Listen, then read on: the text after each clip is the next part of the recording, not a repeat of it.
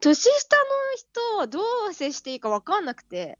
あーあ。じゃあ結構ゆかさんとレミさんは、あの、まあ、年上だかはら接しやすいっていうのもあるんですかね。え、もうすごい接しやすいです。なんかうん年下の人だったら、なんかあんまり仲良くなれるか分かんないです。なんか、なんでそうなんだ。うんうん。はい、難しいなって思う。なんか、タメ語で言っていいのか、うんなんか、そう、敬語使った方がいいのか。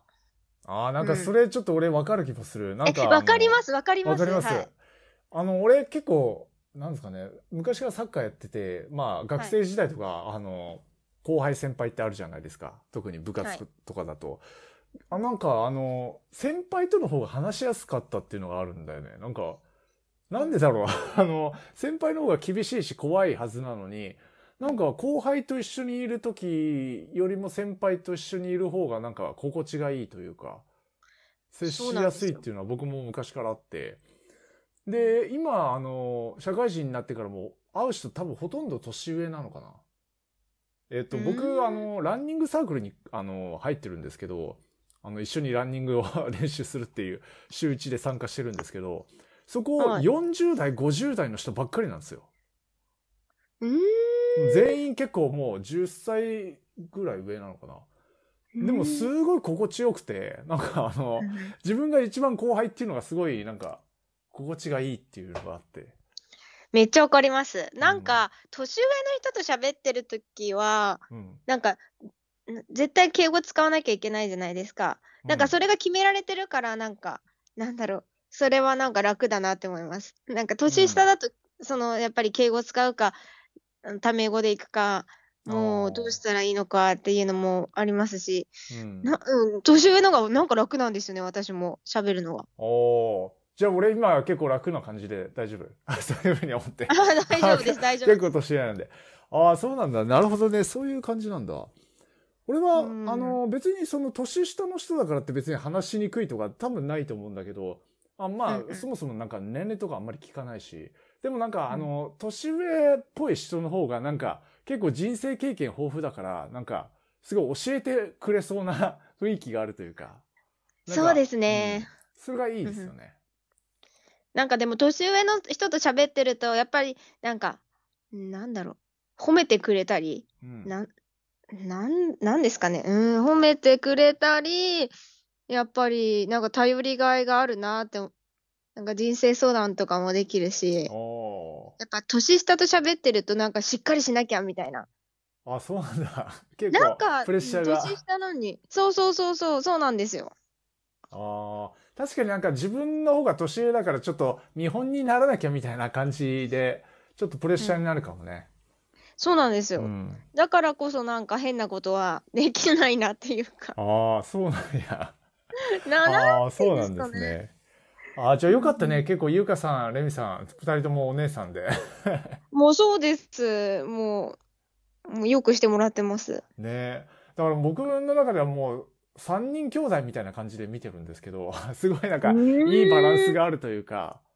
まあそうですね、確かに。うんで、えっと、実はですね、二人にも、あの、ちょっとラジオ出演してもらったんですよ。ああ、はいはいはい。レミさんは一番最初にやってもらったんですけど、はい。で、その二人の時も、その、他の二人の印象を聞いたんですね。どう思ってるのかみたいな。だからええエミちゃんにも。もちょっと聞きたいなと思って、どう、はいはいどうですか？その、レミさんとゆかさん。どう見てます？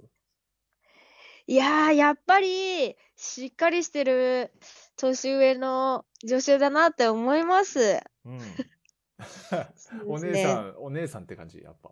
いや、お姉さんって感じですし、いつもやっぱりまとめてうんいただいて、うん。なんか、いや、わ私をまとめるのちょっと得意じゃないので、あ、そうですか？いつも、そうなんですよ。いつもなんか、あの、3人でライブするときは、あの、うリレーやるんですけど、それのポストを作ってもらったり、やっぱりはい、そうですね。いろいろ気使ってもらってます。ん？気使ってもらってる？結構うまいよね、あの二人。やっぱ、なんか。大うまいです。ななんかその流れを作るというかそのまあライブ配信もそうなんですけど、その次の移行とかその手順とかすごいスムーズにやってますよね。うんうんうんいや、そうですね。あとなんかやっぱり落ち込んでる時とか相談をすると、やっぱりなんか適切なアドバイスをくれたりして、はい。ああ、いいですね。これ、もし自分が一番上だったらちょっと 無理な感じですか？いや、絶対無理です、私。は ああ、そうか。なるほど。ど。いいですね。あーうん僕、あの、実は俺、あの、末っ子で、えっと、お兄ちゃんとお姉ちゃんいるんですよ。で、はいいつも、あの、二人にくっついて、なんか、いろいろ教えてもらってたって感じで、僕も結構、あの、エミちゃんみたいなポジションで、あの、二人にやを切り、切れだったんで、なんかすごい、その気持ちはわかるというか。うんうん。うんそうなんですよね。そこに甘えちゃうんですよね。ですね。まあ、エミちゃんも、そろそろもう大人の階段登っていかなきゃいけないというか。まあ、もう大人ですからね。はい。はい。で、なんか、えーっと、エミちゃんと、えーっと、まあ結構いろいろなんか、まあ、エミちゃんのチャンネルとかでインタビューされたりとかもしたんですけど、なんか、はいやけになんかポルノスターのことを聞いてくれるなっていうのは、な、なんこれなんでなんだろうなっていうの、すごく気になるんですか、やっぱ？うんいや、気になりますよ。多分、ポルノスターを、あれですね、その、うーんと、題名、題名にうん。入れとくと、やっぱり、やっぱ見、見ちゃいますよね、みんな。ああ、そこですか。なるほど。もうそこに、もう、はい、もう、置い。てます。そうですよね。やっぱりそこ入ると、やっぱり、特に僕のオーディエンス、男性がほとんどなんで、やっぱりはい興味惹かれるというか、まあ中にはね、そればっかりで、あ結構多いんで、もうやめてくれみたいなことで苦情が来ることもあるんですけど、うんうん。まあでも見たい人は多いですよね、やっぱ。しかもなんかやっぱり日本独特だなって思います、なんか。うん。カナダに行った時なんか全然そういう、なんか、ところもなかった、ところっていうかなんか日本だとわかります？なんか、そういう、あ、なんだろう、アダルトグッズを売ってるところとかもいっぱいあるじゃないですか。そうですね。なんか、そう DVD 屋ださんだと20歳以上入れないところとか、うん、なんかドン・キホーテだと20歳以上入れないところ、うん、ところとか、なんか結構あるんですけど、カナダでそういうとこなかなんか見つかん、うん見つけなかったなと思って。あ、俺も確かにあんまり見なかった、そういうところは。そう、なんかうん日本が独特なのかなと思って。そうですね。なんか、結構意外となんかタブー視されてる割にはなんか身近にあるというか。そうです、本当うに。んだって、コンビニとかの雑誌とかもそうじゃないですか、なんか。そうですよね。結構もう露出激しいな、ありますからね。そういえば、うん、カナダになかったと思って、今思えば。そうですね。確かに言われてみれば。ね変な感じだよね。そうなんですよ。うん。いや、俺も本当に、あの、こんなに、その、ポルノスターにインタビューするとは思わなかったな。すごいまあ、なんかそうですよ変な感ね。じですね。なんか、で、あのこの間、その、姉ちゃんがなんかメール来て、あんた、な、なんでこんなにポルノスターにインタビューしてんの？みたいな。ちょっと大丈夫？みたいな感じで心配してメール来ましたよ。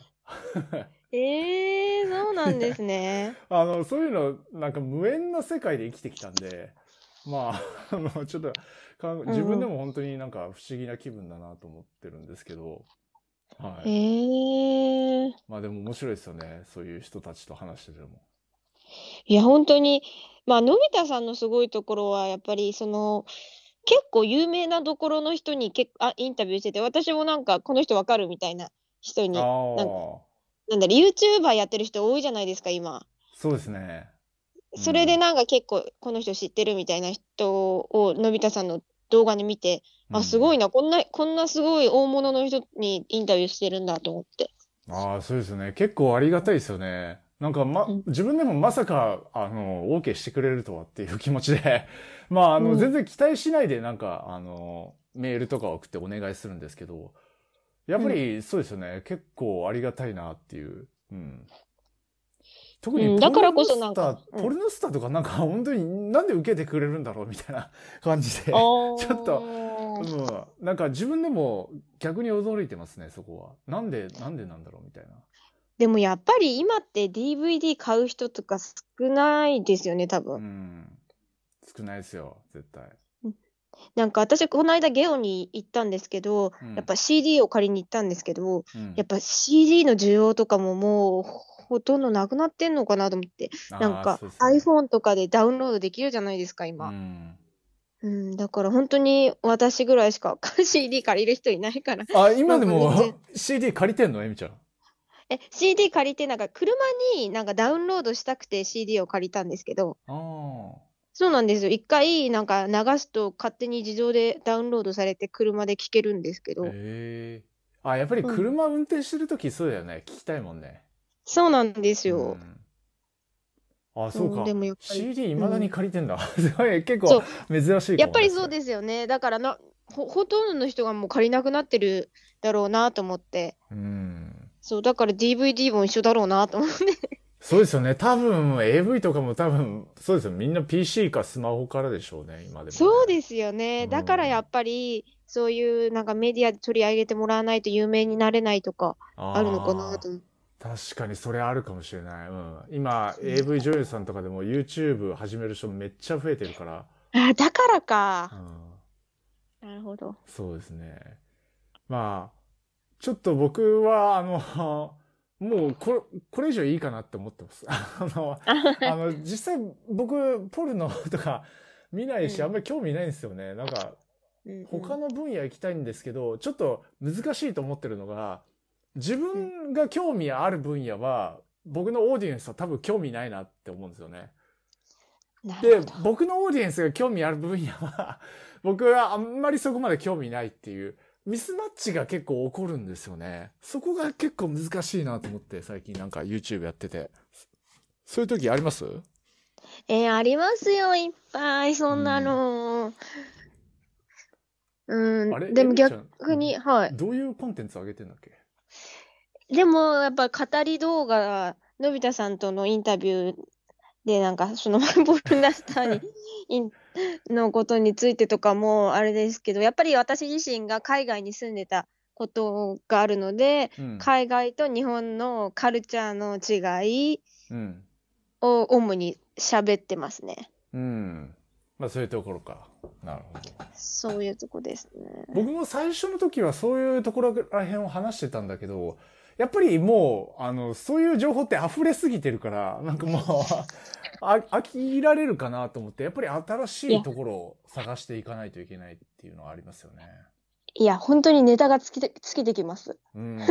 わかりますそれは。もういろんな人がもう日本について話してるので、やっぱりネタの探し方っていうのはやっぱりそこはすごい重要かなと。うーん。というところでですね、すみません。前置きがちょっと長くなりすぎてしまったんですけども、はい。だえーこのラジオはじ、えー人生相談のラジオはい。ということで、まあ、はい。えっ、と、相談をいただいて、それを、あの、ゲストの人と二人で考えていこうというコーナーなので、ちょっと、えー そろそろ相談内容に入りたいと思います。あ、これもう録画、もう録音しなかったですか、今？あ、録画してます。あの、あ今、わかりましたここまで前置きというか、あー、わかりました。前置きかなり長くなりすぎたかもしれないですけど、よきではい、まあどうぞどうぞ。ろしくお願いします。お願いします。えーっと、はい。今週のお便りです。ペンネーム、明太子スパゲッティさんからのお便りです。えー 私は、私は静岡県の貿易会社で働く25歳独身女性です。うんえー学生時代は女子校だったこともあって、今まで全く恋愛してきませんでしたが、えー3年前、マッチングアプリを通して初めて彼氏ができました。おおめでとうございます。えーしかし、その人が最低な男でした。貸したお金は全く返さない。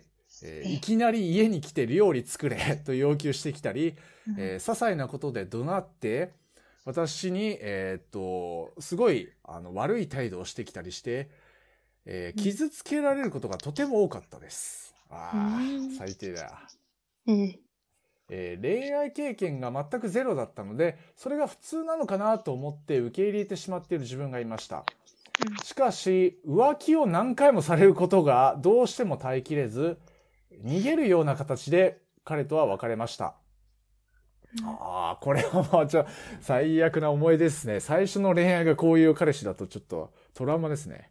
う。うんえーまた恋愛したい気持ちもありますが、えーその経験がトラウマとなって、えー今の自分は男性不信になっていると思います。もちろん全ての男性が元彼のような人でないということは分かっているのですが、また誰かを信じて傷つけられてる、裏切られられたりするのが怖いです。えーもう傷つきたくないという気持ちもあります。えー今後また恋愛していく上で何かいいアドバイスがあれば幸いです。ということで、明太子スパゲッティさんからのお便りでした。明太子スパゲッティさん。明太子スパゲッティ。まあ、あの、ちょっと、はい、あの話変わるんですけど、明太子スパゲッティ、僕は一番好きなスパゲッティで、めスパゲッティ、あの、いろんな味ありますけど、うんあの、ミートソースとか、明太子にほど合うものないなって思っちゃうんですよ、うん、美味しいですよね。うんいや、あれはやばいっす。うんということで、うんすいません。横道にするましたが、はいえーっと、まあ、すごい、ああ、こう、まあ、過去の恋愛で、その、はい傷ついて、男性不信になってしまったという感じですね。うんうんうんいやー、これはきついですね。確かに。いえ、これって一番最初の彼氏がってことです？ですよね。うん。うわー、それはちょっとトラウマですね。トライムですよね。一番最初ってかなり重要ですよね。もうそれでなんかもう、うんあのー、今後、なんかそれが一番最初がいい思い出ならば、やっぱうんりその後もなんかまたしていこうっていう気持ちになれるんですけど、やっぱり最初がこれだと。う。うんうですよねなんかやっぱり最初がそういう、なんかあんまり良くない人だと、うんなんか普通が分からなくなるって聞いたことあります。なんかうん普通、うん何が普通なのか。で、ね次に会う人とにも、うん、会った時に、そうですよね、比べるのが。んねちょっと変な人だと。そうですよね。みんなそうなんじゃないかって思っちゃいますよね。うん、思っちゃいますね。あでも私聞いたんですけど、やっぱりうんマッチングアプリって、すなんか結構流行ってるんですけど、ーうん。あんまりやっぱり、なんだろう、真剣な恋愛を求めてる人が少ないみたい。でなんかうんマッチングアプリより結婚相談所とかの方が、婚活スパーティーとかか、の方が、やっぱり真面目に、うん、探してる人がいいるって聞きましたね。そうですよね。なんか Tinder とかあんまりいい評判聞かないですよね。も ういい、いい、いい情報また聞かないです、ティンダ。だからもう9割はもうそういう遊び目的みたいな。いや、うんそうだと思います、私もそれは。ね。だからなんか僕が聞いたのが、そのマッチングアプリとか Tinder みたいなやつは、もうあの20代とか結構若めの人がもう本当にあのカジュアルな感じで、あんまり真剣な出会いを求めずに、まあ、あの、そんな期待せずにやってる人が多いと。うん。で、もう結婚とか真剣な人は、えー30代以上の人ですね、特に。もう結婚相談所に行く傾向があると。う。うんん。まあ、それはそうですよね。やっぱりお金払ってるんだから、それだけ真剣にもなるし。うんそうですね。うん。うん。あとなんかやっぱり、し共通の友達がいないってなると、やっぱりそういう浮気とかもしやすくなっちゃうっていう。まあ多分、うんし真面目な人はしないと思うんですけど、うん。そういう怪しいなって人は、なんかわからないですよね。なんうか、ん。うん、本当に裏で何かしてても。そうですよね。なんかあの、よくその、浮気された人がなんか、あなんで見抜けなかったんだみたいな感じで 責められることもあると思うんですけど、やっぱり絶対わかんないっすよね。この人浮気するんだとか、なんか、まあ、なんだろう、明らかにその遊びまくってる感じとかを見せてるんだったらまだしも、多分そういう感じではないと思うので、チーターって。そうですね。うんわかんないですよね。友達の紹介とかがいいんじゃないですかね。ああ、やっぱり、つながってた、なんか、知り合いの知り合いとか、そういう方がそうで安心ですきるんですかね。す、そうですね。うん、それも、なんかあった時に、その、知り合いに相談したりもできるし。うん。うん。ねえ。そうか。やっぱりそうですよね。う。なんんか、えーっと、学生時代とか、やっぱり結構、なんか、あの、みんな一緒にいることが多かったから、結構もはいうみんな知り合いだから、なんですかね、うんあの、共通の友達すごいいっぱいいるから、なんかうんトラブルがあった時とか相談しやすかったり、うん。うんある意味、そうんですね。すごいそういう状況って、彼氏とか彼女を作りやすかった状況やなって、今思いは思いますね。そうですね。それは確かに。うん。もうじゃあマッチングアプリはやめて、うん結婚相談所か、う ん友達に紹介してもらうかですかね。安全なのはあーそういう、あ、やっぱりそういう形がいいんですかね。結婚相談所。ああ、そうか。え、結婚相談所とか、エミちゃん考えたことある？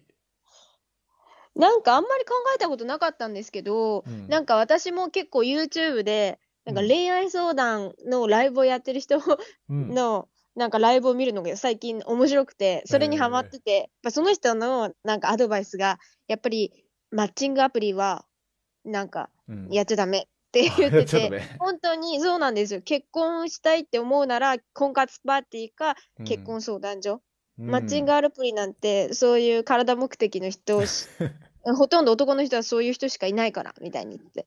あああ、そうなんだと思って。ああ、そうなのかな。やっぱり、いや、そううんいう話はよく聞きますね、確かに。うん。やっぱり共通の友達がいないから、そういうのにもなんか、うん、起こりやすいみたいな、ね、その人が言ってた。なるほど、と思って。うん、確かにそれは一理ある。なんかうん、社会人になってから結構難しいですよね。共通の友達ってなかなか。やっぱり仕事は仕事って割り切ってる人もいるので。そうですね。社会人になってからは本当に難しいと思います。うん。うん。でもなんか私、高校の友達を普通に短大の友達に紹介したりしたんですけど、うん。なんかやっぱりその私が紹介し、なんかこの人にこの人いいなって思って、なんかこの人性格合うだろうなって思って考えてやっぱり紹介したらその二人も結構長く付き合って結婚もできたんですよ。ええすごい。そうなんですよ。だからやっぱりそういう共通の友達って、意外といいのかなと思って。うん。あ、すごい。うじゃあ、エミちゃんがその、中本さんというか、つ そうなげたんですよ。つなげ。すたんですよ。わうお。ん。さま。あ、いいですね。ああ、そういう友達いるといいですよね。なるほど。うん。ああの、僕、個人的にはちょっと結婚相談所どうかなって思っちゃって。まあ、姉貴がその結婚相談所を知り合った人と結婚したので、これ言うのはあれなんですけど、あー、なんかそうなんですね。僕、個人的にはなんか、結婚って相談所ってもうなんか、うんなんだろうな、結婚までがちょっと短すぎるなって思うんですよね。もう、まあ結婚が目的なんでしょうがないのかもしれないんですけど、うんうん要は出会ってもう1、2ヶ月とか半年ぐらいで結婚まで行くわけじゃないですか。それってちょっとリスキーじゃないかなって。いやー、そうです。確かにそうですね。でも、女の人からすると、うん。うん、ごめん。やっぱり、なんだ、なんだろう。子供を産める年齢とかも限られてくるから。やっぱり、先延ばしにはしたくないって気持ちも、うん。うん、あるかなっていうのもありますね。多分男の人だったら、そうですよね。なんかあんまりなんか、すごい結婚結婚って焦ってる人少ないってイメージがあって、私には。うん、女の人の方がやっぱりうん30手前になると、あ、あやばい、みんな結婚してるってうん。なって、じ自分も焦るみたいな。そうですね。うん。ああ、確かに子供を産みたい人にとってはそうですよね。うん。うん。ああ、そうか。そういう意味では、やっぱり結婚相談所っていうのはいいのかもしれないですね。うん、多分女の人には、そうですね、うんやっぱり、うん、年齢とかがあるから。そう、男の人は結構ね、あの、年収があんま、あんまりいってないと、結構入れない結婚相談所とかもあるらしくて、あ 結構きついですよね。ありますね、確かうに。んまあ、その年収とかを気にするのはやっぱり子供とかを考えるとしょうがない部分もあるんですけど、やっぱりそこがあんまりいってない男性にとっては厳しいのかなっていうのは。うん。確かに。うん、私はあんまりお金とか気にしないんですけど、普通に仕事してくれてて、自分、うん。うん普通、普通にお金を 持ってる人、すすごい、普通すごいお金。金持ち。うん。自分よりちょっと給料高く、高いぐらいでいいかなってぐらい、すごいなんか、うん。お金持ちじゃなきゃ嫌だっていう願望は特にないですね。うん。やっぱり自分もその働く気がある場合だとそうですよね。別にそんなにそこまで求める必要がないというか。ううん。ああ、うんいいですね。でもなんか、車持っててほしいとか言ってなかった？前。ああ、免許ですね。あ、免許車か。はまあ、車はもう、まあ、後で買えばいいんですけど、もう運転できる人がいいです。ああ、やっぱりそう、あ、自分もそのドライブ好きだから、やっぱり運やっ転ぱりそうです。なんか、演出、え、なんか遠出した時とかに、うん、やっぱり、交換、交換でずっとドライブ して、そうですね。自分だけずーっと運転しててもね、疲れちゃうから、いや、それ、うん、疲れちゃうなと思って。あ、え、エミちゃん、そのドライブが好きなんですか？ドライブは、そうですね、一番やっぱり最初に車買ったのが、まあ、この間なんですけど、うん。まあ、それで、車買ったらやっぱり、なんかどこでもドライブしたいって気持ちになっちゃうんですよ。なっちゃうんですよね。んはい。だからちょっとまあ、はい。ドライブ好きな人、好好きな人多いですよね。結構。そうですねうんやっぱ田舎とか行くといいですよね。そういううん自然のところでドライブして。うん。ドライブで。俺結構、まあ一応免許持ってるんですけど、本当にペーパードライバーで、この間家帰って、あの、運転したんですけど、結構怖かったですね。いや、でも本当に間を空けちゃうと怖いですよね。そうですね。もう3年ぐらい空いちゃうと結構もう忘れてるというか、いや、3年は怖い。ちょっと、確かなんか、教科書とか見直して。に。え、見直したんですか？見直しましたね。ちょっとあの、あ、あれどう、どうなんだよ。まあでも、あの、オートマなんで、あの、これ、まあ言っちゃあれですけど、オートマって結構やっぱ簡単なんで、クラッチに比べると、うん確かに。まあ、なんとかいけたんですけどうん、はい、ごめん。ちょっと話を戻すと、はいえーっと、まあ、最初の彼氏がこういうひどい人だったってことで結構トラウマになってるんですけど、やっぱり。怖いのはわかるけど、やっぱりこのまま一生恋愛しないっていうのはちょっと悲しいので、はい。どうすればいいんですかねなんか、エミちゃんがその男の人を見るときに、なんか、はい。どこういうところを見るというか、こう、こういう人だったらちょっと安心できるとか、そういうポイントとかってあるんですかね？ああ、やっぱり一番最初に付き合うときうに、んうーん、なんだろう。相手から告白してくれたら嬉しい。うんああ、嬉しいってのもある。なんかやっぱ男気がある人がいいなっていうのはあって、うん。なんかやっぱ告白してくれてうん。付き合う。なんかうん自分から言い出さないとなんか、なんかしないみたいなのはちょっとなんか、ちょっとなんかなと思います。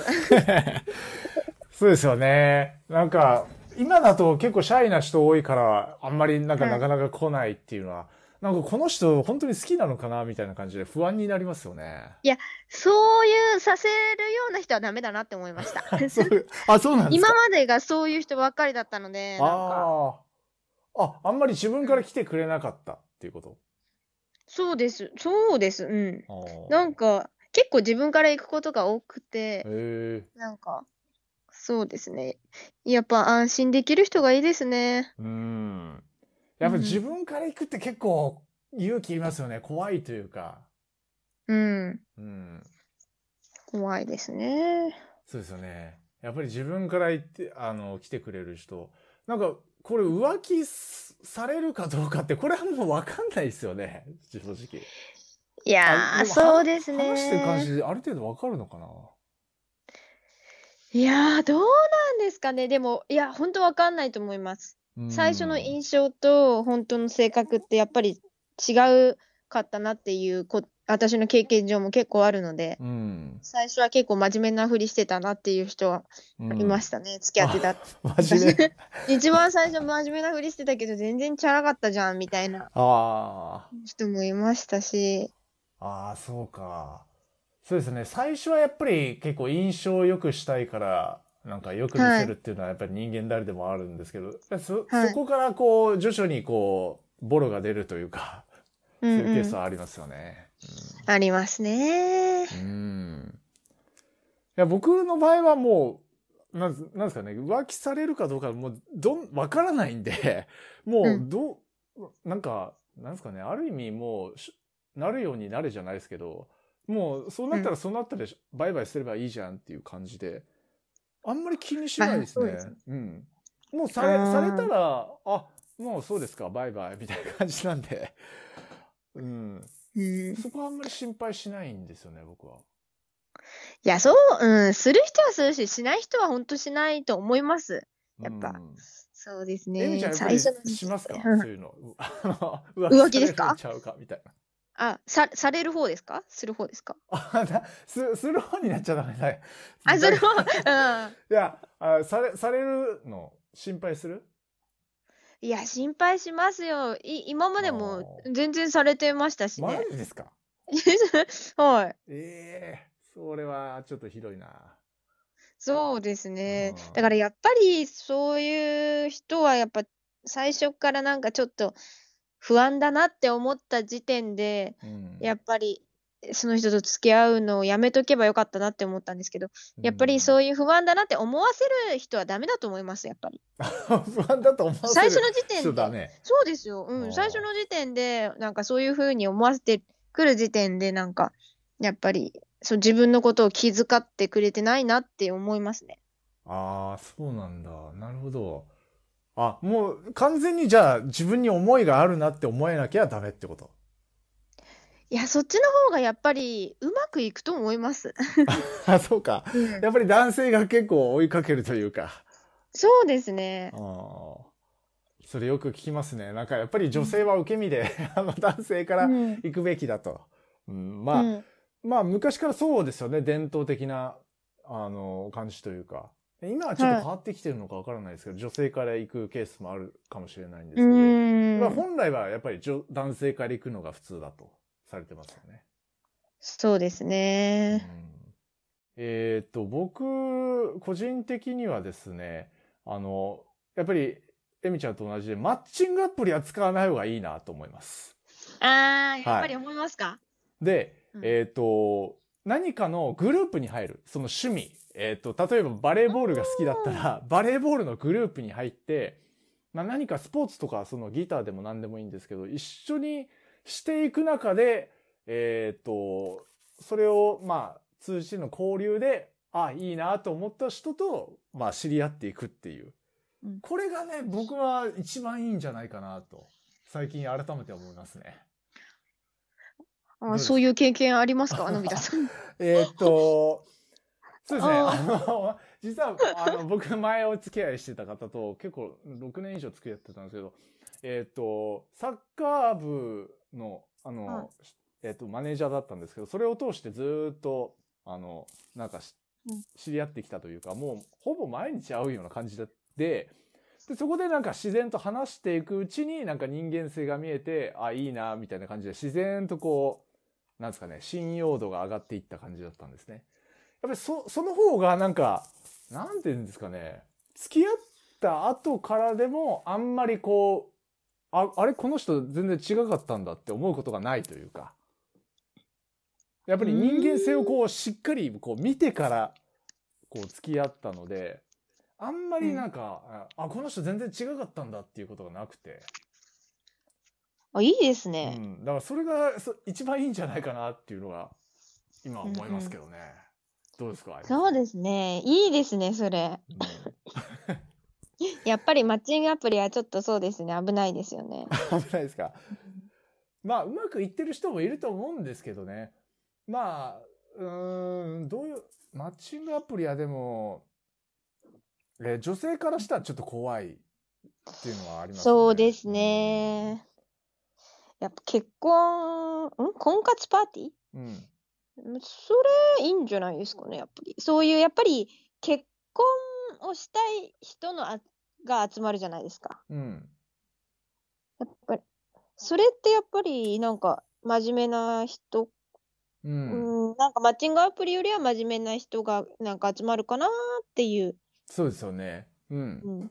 やっぱりお金払ってるっていうのがあって、うん。うん、それがやっぱり、いや真剣にならなきゃって思いますよね。うん。そうですね。婚活パーティーか。行ったことあります？いや、ないんですけど、うん。いや、ないんですけど、でもなんかやっぱりそういうアドバイス、え恋愛アドバイスで婚活パーティーはなんかいい、いいっていうのを聞きまして、なるほどと思って、そのなんか話に聞いたところ、やっぱり一日のその参加、ん？参加をすると一日で何何人もの人と会う。うん。で、それで喋る？なんか。ん。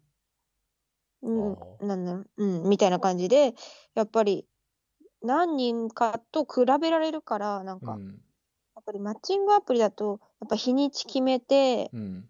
なんか会うまでにすごい多分時間かかると思うんですよね。うん。そうですよね。実際会うのは結構大変って聞きますね。そうです、そのさ会うまでのそのメールとかでうんやり取りしてて、この人なんかもうメールの時点でなんかちょっと嫌だなって思って会わなくなったりとかもするじゃないですか。うん。うん、だから本当にそれで会うのも時間かかるし、うん。なんか、うん、そうですね。なんかあんまり、そう。そうですね。うん。あなんで難しいんですけど。うん結構、あ、やっぱり使ってきて、あの、ことあるんですかね、うマッチングアプリ。そういう経験あります、あります。うんでもやっぱりそれであんまりそういう人に会わなかったから、余計なんか、うん、マッチングアプリはちょっと、多分、うん、うんアプリにもよると思うんですけど、うん、そうですよね。今いろんなアプリありますからね。うん。うん。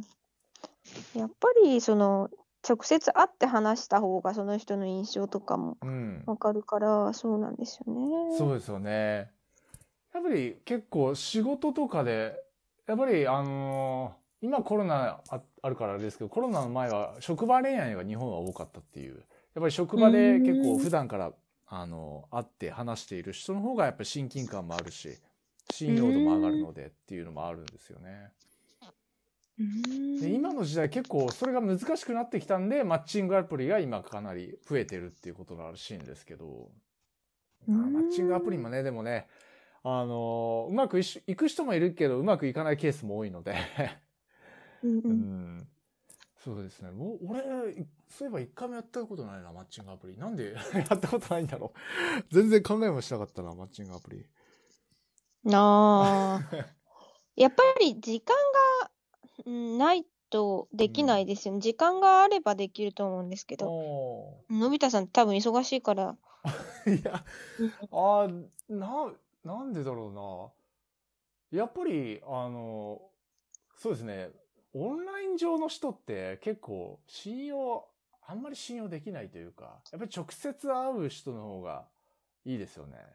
わかります。うん。本当にもうわかんない人ですもんね、オンライン上だと。まあ最初はしょうがないかもしれないんですけど、あの、うん仕事とか何何にしてもオンライン。うん。でも、やっぱ恋愛とかとなると、やっぱり最初なんか簡単に騙せるじゃないですか、プロフィールとか。写真とかも騙せますよ。だから、その年収いくらっていうのだって当てにならないじゃないですか。本当に？みたいなう。んそう、友達の話で、うんなんかあの、身長180センチって書いてあったのに、160センチくらいの人が来て、ほら、やっぱり騙されちゃって。そう。で、あの、その写真も、なんかすごい、それは結構痩せてたんだけど、10年前の写真で、あの、今はめっちゃ太ってたっていう。うん。いや、すごいな、そういう人もいるんやな。そうそういうのがあるから、そうですよね。なんかやっぱり、そう、信用は100%は難しいかなっていうのはありますよね。うん。え、うんえみちゃん、その、恋愛アドバイスの動画とか結構よく見てんの？最近。そう、見てるんですよ、暇な時に。でも面白いですよ、すごい。あ、そういうの結構参考にするんだ。参考にしますね。ああ恋愛アドバイスとか俺 あんまり真面目に聞いたことないわ 正直、うんうん、なんかやっぱり人によって経験が全然違うからまあそねその人にと確ってはそれが本当だったんだだしょうけどやっぱり状況も全然違うので僕はあんまりそういうのは参考にするってことはないんですけど、うん、でも結構多いですよねそういう動画、多いですね。うん。でもやっぱり恋愛ってどの時代でも起こりうることっていうか、だからやっぱり需要はありますよね、そういうコンテンツも。そうですよね、うん恋愛したい人は多いですからねうん、そうですよね。うんうん。しかもなんかその恋愛してて、もう自分がもう、もし本当に好きになって、まあ私の場合はなんかやっぱ好きになると、もうまっすぐなんかそこだけしか見えなくなっちゃうので、ええそういうアドバイスを聞いた方が冷静になれるというか。ああ。結構そうですね。恋愛してるとなんかもう周りが見えなくなっても、ちょっと判断が本当に 鈍るっていう。つかないんです。だからやっぱり普通になんか、何、なんだろう。えっと、その外から見た、なんか、うん、真面目な、普通の、うん、常識な意見うん。が欲しかったりしますね。うん。なるほど。どうですか？エミちゃんは、まあ、カナダに住んでいたっていうことなんですけども、まあ、カナダと日本でどっちの方が恋愛しやすいっていうのはありますか？どっちの方が恋愛しやすい？まあ、コロナ中だったんで、ちょっとそこは、あの、状況が状況だったと思うんですけど。まあそうですね。まあコロナも考えて、コロナで考えたらやっぱりカナダの方がもうすぐ、あの、自粛期間も終わって、うん。なんかもう街に出てる人もいたんで、人に出会、あ、うん、出会いやすいっていうのはああるか。なっていうのもある、ありますし、やっぱりカナダの方がなんか、うん、多分出会いは簡単だと思います。あ、本当ですか？でもやっぱりカナ、うん、そうですね。なんか、うん、カナダだと、なんか、や、日本人と違って、やっぱり普通にそこら辺の人に話しかけたりもするじゃないですか。うん。そうなんか、まあ、いい人に出会えるかって言ったら、ちょっとそこはちょっと何とも言えないんですけどう、ん。そういうので、なんかもう気楽になんか人と話せる環境、うんうんがあるなって、はい、カナダにはありま、思いました。そうですよね。結構スモールトークが多いというか、あの、知らない人と、うん雑談したり。はいうん。そうか。そ、あ、それは確かに僕、俺も結構しやすかったイメージありますね。うん。うんでも、やっぱりカナダとかアメリカで日本人女性って結構モテますよね。すごいそれは感じうて、ん。向こうで付き合ってる、あの、うんうん。日本人女性、すごいいたんですよ。僕、カナダとアメリカもそうなんですけど、あうん。モテるんやなーって思って、羨ましい。でも私でもそうでもなかったですけ あ、本当ですか？ど。まあもちろん全員が全員っていうわけじゃないんですけど、まあ確かに場所にもよるしね。トロントの方だ私も、はい。トロントです。なんうんかトロントは本当にいろんな人種がいたのうで、ん。ほんだからこそなんか自分は外国人っていう目で見られなかったから、うん。なんか逆にいい意味でなんか楽に過ごせました。うん、そうですよね。結構バンクーバーだと、あの、アジア人が多いというか、あの、特に中国人、インド人が中心で、あんまりその、えっと、ダイバーシティっていう感じではないんですけど、トロントは本当になんかニューヨークと同じような感じで、もう本当にいろんな人種がいるみたいな。本当にいろいろいましたうん。いろいろっていうか、はい。いいな、あっちの方行ってみたかったな、俺。ででもなんかすごいでも寒いです。寒い、そう。うん 寒いっていう話を聞いて、やっぱりやめとこうみたいな。めっちゃ寒かったです。はい。うん、カナダいいですね。いやー、うんでも俺、カナダ、全然もう恋愛、あの、日本人男性だからか、俺はそれは関係ないのかな。でも、難しかったですね。うーん。やっぱり、英語をまともに話せなかったら、それ、そりゃそうですよね。できないですよね。あ、でも、どうなん、恋愛ってでも、付き合うのは、そんなに英語片言でも使えるかなって思うんですけど、どう、どうなんですかね？えー結婚までは難しいかもしれないんですけど、えーうけ付き合うまでは別に、うん、できるような気がします。どう？マジで？うん ええそうなの。すごいな。その、なんか、フィーリングとかで、やっぱり分かるものがあるのかそうです。私、カナダにいた時、まあ、付き合ってた人いるんですけど、な。う？ん全然私、英語喋れなかったですけど、いや、なんかやっぱり、それは全然なんか受け入れてくれて、えーそれ全然気にしなかったですね。ああ、やっぱり日本人女性はモテるっていう。まあ、それは関係ないから。あの、まあもちろん日本人女性だからというだけでモテるというわけではないので、ああ、そういう、あそういうケースもあったんや。すごいな。そうですね。ううんんい。や、カナダ戻りたいな。そうですね、カナダ。いや、本当にいいところでした。今度はトロント行きたいな。いいですよ、行ってください。寒いの苦手なんですけどね。そうなんですよ。で、はいごめん、えっ、と、時間がですね、えーはいこれ40分番組なので、ちょっと そろそろあの、えっ、と、はい締めに入りたいんですけども、はい。明太子スパゲッティさん、えーまだ聞いてるかなこれ。ちょっと話が行ったり来たりしてしまって申し訳ない。えっ、と、まあ、アドバイスをくださいというわけなんですけども、うんえーそうですね。まあ僕もさっきも言ったんですけど、そのなんかグループに入って、なんか趣味を通して知り合った人だったら、こある程度信用できるんじゃないかなと僕は個人的に思ってます。で、エミちゃんは、その、結婚相談所とか、まあ、婚活パーティーに行けば、うんもっと真剣な人に会えるんじゃないかと。うん。うん。それもいいアドバイスですよね。はい。うん。うんまあ、少しでも参考になれば幸いです。明太子スパゲッティですねさん。うん。はい。あの、明日、明太子スパゲッティ食べようかな。これ、うん食べてください。これ聞いてなんか食べたくなってしまった。食べちゃってください。